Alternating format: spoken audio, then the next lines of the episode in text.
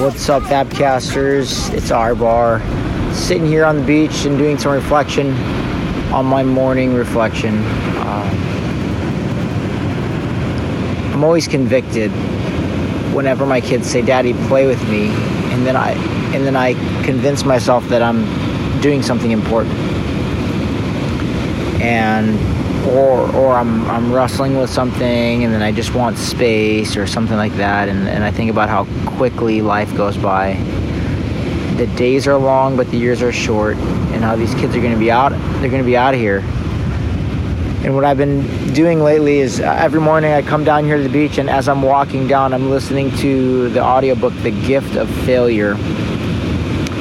And in my own uh, summary of this book, it, it's about letting go which is the subtitle of the book, let, letting go.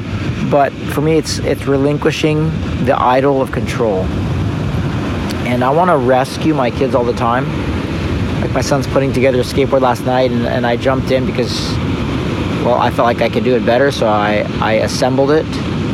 Um, that's that's control. That's rescuing, rather than letting them learn valuable life lessons that could only be learned through the gift of failure, hence the title of the book. And what I'm learning is that failure is not a bad thing. It's it's one of our best teachers.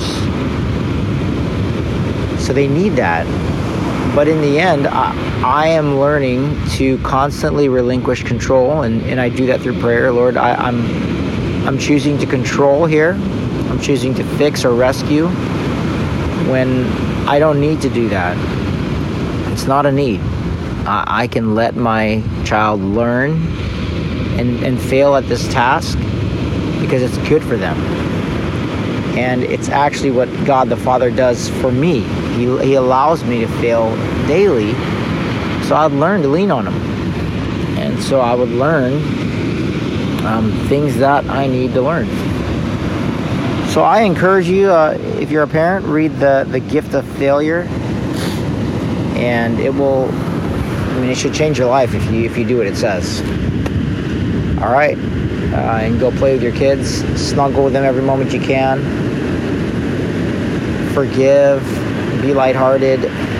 Don't be like I am most of the time. Mean spirited, um, harsh, loud, intimidating, and and because uh, we don't need to be those things. We can be gracious and kind and then we can be kind to ourselves when when we fail in those areas. And I think that's what that's what the gospel is. It's good news we don't have to do any of those things that we're that we are bent towards. We can be gracious. And we can give ourselves the gift of failure. All right, Fabcasters, that's it for this morning's devotional reflection. Peace. Love you.